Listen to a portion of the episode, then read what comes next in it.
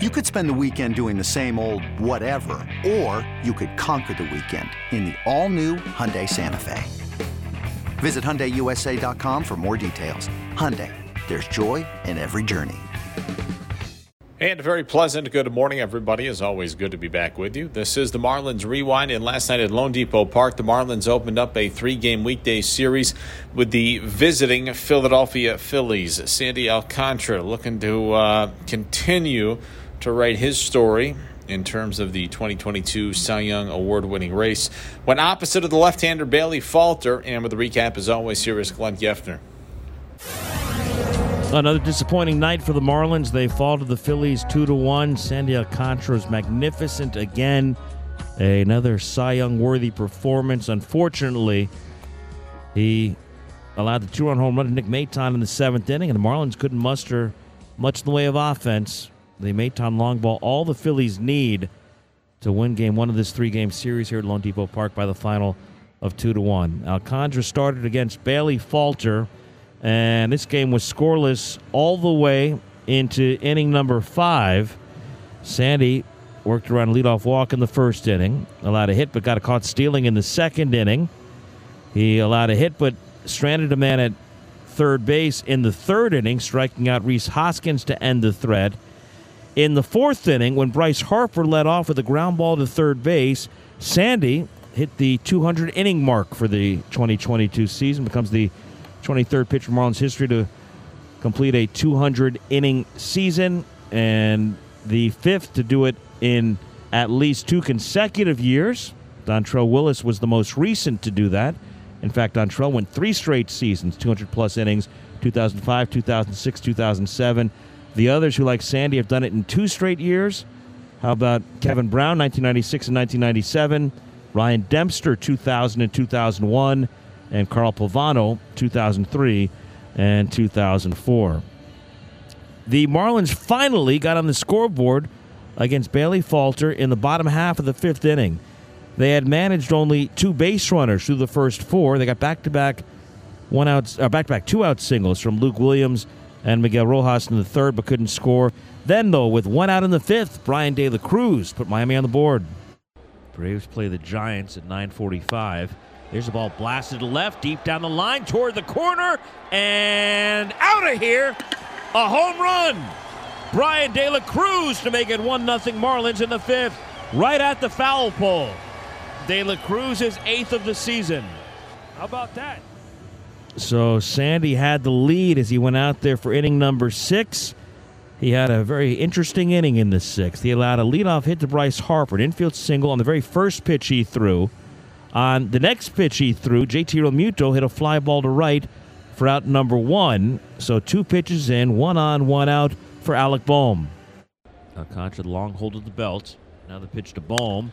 Ground ball to the right of the shortstop. Miggy has it to second one. LeBlanc back to first, close, and out at first base. A double play to end the inning. 6 4 3. See if the Phillies want to take a look. That was close. No, they didn't take a look. He was out and for Sandy, it was a three pitch sixth inning, and he took a 1 0 lead into the seventh. Sandy was cruising along, but with one out in the seventh, Jean Segura singled. Segura went three for four tonight, three out of three against Alcantara. And with a man at first and one out in the seventh, down by a run, Nick Maton batted for the Phils. They shift against Maton. The 0 2 pitch. That's hammered to right, way back. Anderson turning, watching, home run Nick Maton, and the Phillies go up two to one in the seventh. Maton homered off Sandy last Thursday in Philly. He's done it again tonight. Just his fifth of the season, he becomes the first hitter in baseball to take Sandy deep twice this season, and the first man to homer on an 0-2 count against Sandy Alcantara in 2022. And little do we know, that would be all the Phillies would need in this one. The Marlins starter Sandy Alcantara was done after seven, eight hits, two runs, walked one, struck out four, allowed the Maton homer. Sandy threw 103 pitches, 71 strikes. His ERA coming out tonight is exactly where it was coming in, 2.43. On the other side, Bailey Falter worked six innings, limited Miami to a run on four hits, didn't walk anybody, struck out four, allowed the home run to De La Cruz through 88 pitches, 58 strikes. So it was 2 to 1 when the starting pitchers exited. Falter on line for the win, and Sandy on the hook for the loss. Jose Alvarado got the bottom of the seventh for the Phillies, set down the side 1 2 3. He struck out Charles LeBlanc. He got Jacob Stallings in a ground ball to third, and then De La Cruz went down swinging. In the eighth inning, Tommy Nance set down the Phillies in order. Bottom of the eighth, down a run. Miami had to go up against Seranthony Dominguez in his big league debut, just up in AAA today. Jordan Groshans grounded to short against Dominguez on the first pitch of the eighth inning. Groshans went oh over 3 tonight in his first major league game. Pinch hitter J.J. Bleday batting for Luke Williams, then popped to third, and Miguel Rojas struck out, sending this game to the ninth. Phillies up 2 to 1. Cole Sulser retired the side one, two, three in the top of the inning. In the bottom, David Robertson out of the bullpen. He had blown a save against the Marlins Thursday. Miami scoring twice in the ninth to beat Robertson and the Phillies 6 5 in the final game of the last homestand. He or last road trip rather. He bounced back with a three strikeout, one two three inning, and a save against the Nationals over the weekend.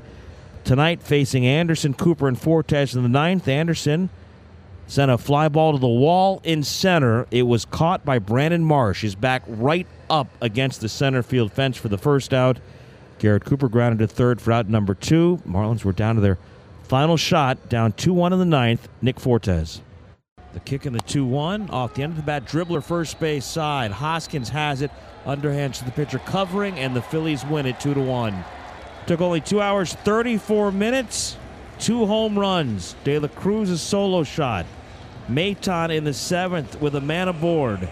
And that's how the Phillies beat Sandy and the Marlins tonight. For Philadelphia, two runs, eight hits, no errors, five left. For the Marlins, one run, four hits, one error. They leave three. Bailey Falter, great job. Got the win tonight, five and three. Sandy Alcantara, the tough luck loss. He's twelve and eight. For David Robertson, his twentieth save of the season. And as I mentioned, two hours, thirty-four minutes. So the Phillies, with stars on the mound like Nola and Wheeler, get the big start from Bailey Falter tonight.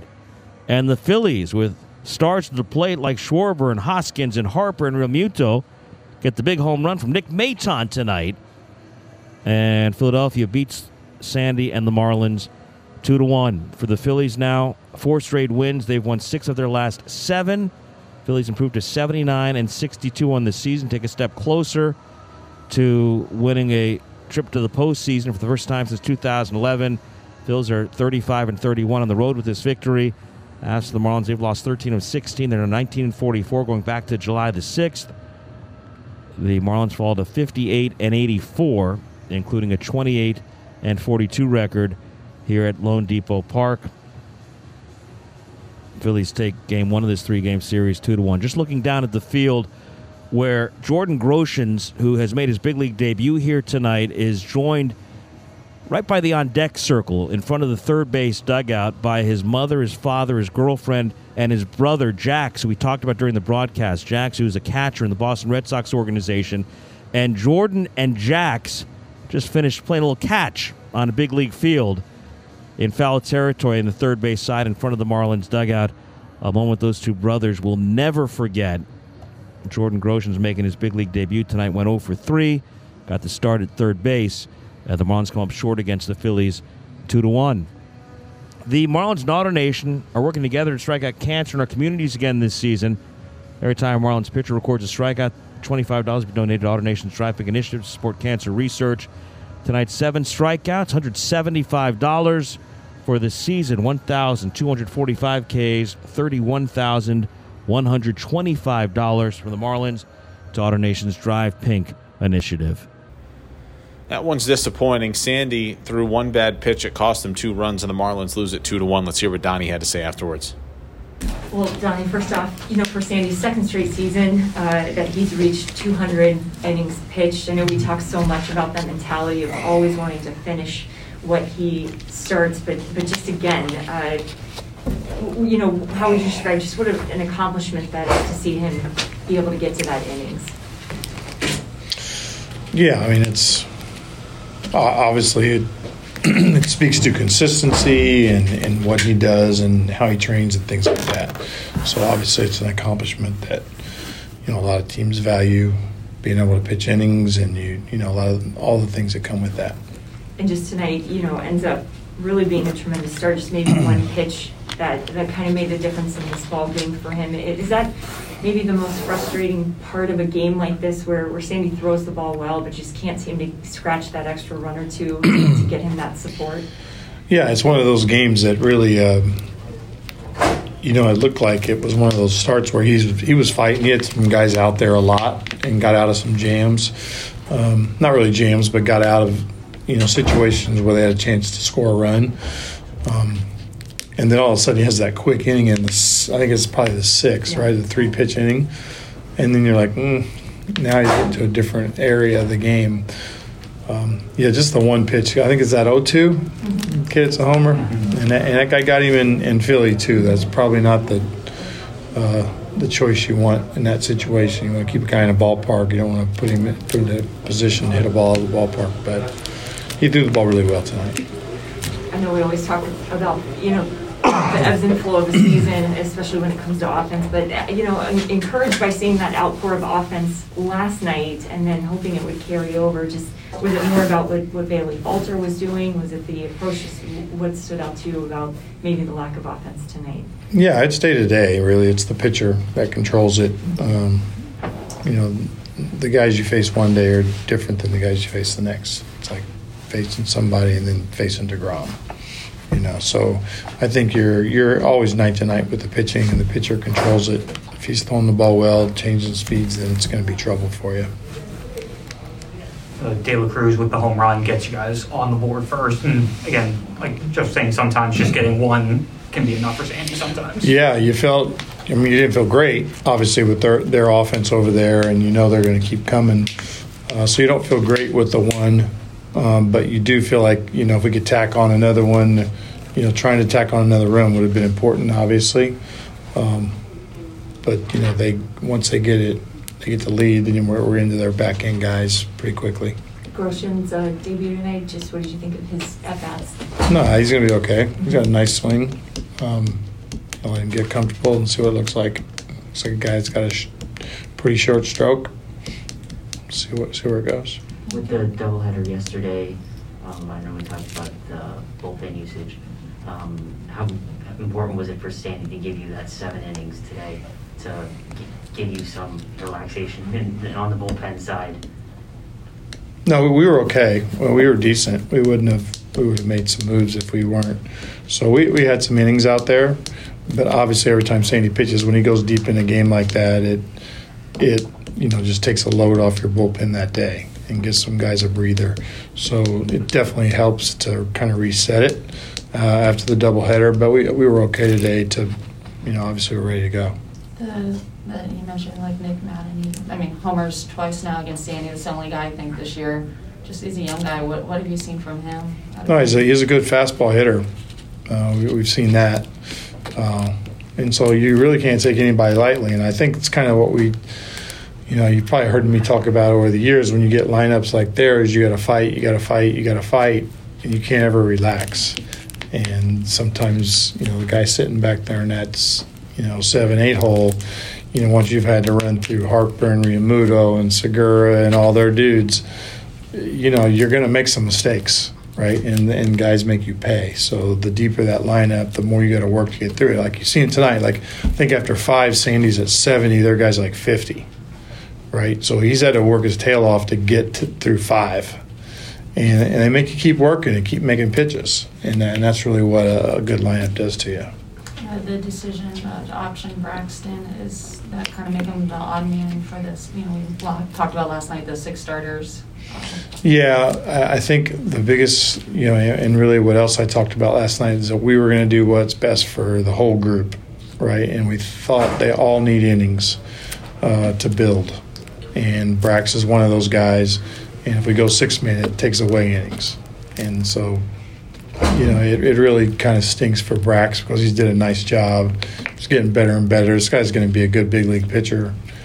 It's just timing right now. Uh, but again, we've got a number of guys that need to build innings, as many as they can possibly get, and and it just didn't. He's going to get those starts down there as many as he can get. So we'll see what happens. But there was really nothing that he's he's done wrong. Honestly, it's just a matter of trying to do what's best for the whole group. Tom, going back to Sandy and the 200 innings, he's the only one so far to reach that mark this year, and the one closest is at 181. Last year, only four pitchers got to that mark. So maybe that rareness makes you appreciate more what Sandy's doing by reaching uh, that amount of innings and just the durability of him. Yeah, I mean, I don't think there's he didn't have to throw 200 innings for us to appreciate Sandy. He's throwing the ball really well. He's doing everything the way you're supposed to do for that guy, for that starter, um, that number one guy you kind of lean on. Um, it does speak to, you know, I, I, guess durability, but the durability doesn't come if you're not working and, and doing what you have to do to be able to do that. So taking a pride in that, I think, is, is something special.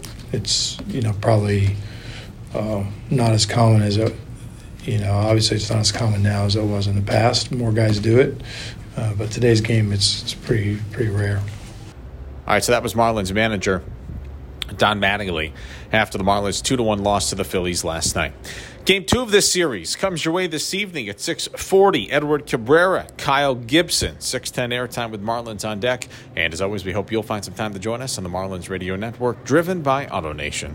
Hey, Rob Bradford here. You guys know I'm always up for a good MVP story, and one of the best stories is Wasabi Technology. Wasabi is the world's hottest cloud storage company, and it's become the go to provider for professional and collegiate sports teams, including 20 Major League Baseball teams like the Red Sox and NHL teams like the Bruins and Vancouver Canucks. Even the Liverpool Football Club is getting in on the Wasabi action. So, why is Wasabi the MVP? Well, Wasabi was purpose built to free businesses from skyrocketing storage costs and unpredictable transaction fees that the Amazons of the world are charging. In fact, Wasabi is up to 80% less than those hyperscalers and doesn't charge a cent for businesses to access their data. From Wasabi's AI enabled intelligent media storage, Wasabi Air, to the industry's only cloud storage service with triple protection against cyber criminals, data deletion, and ransomware, Wasabi's taking the lead in driving innovation in data storage and helping sports teams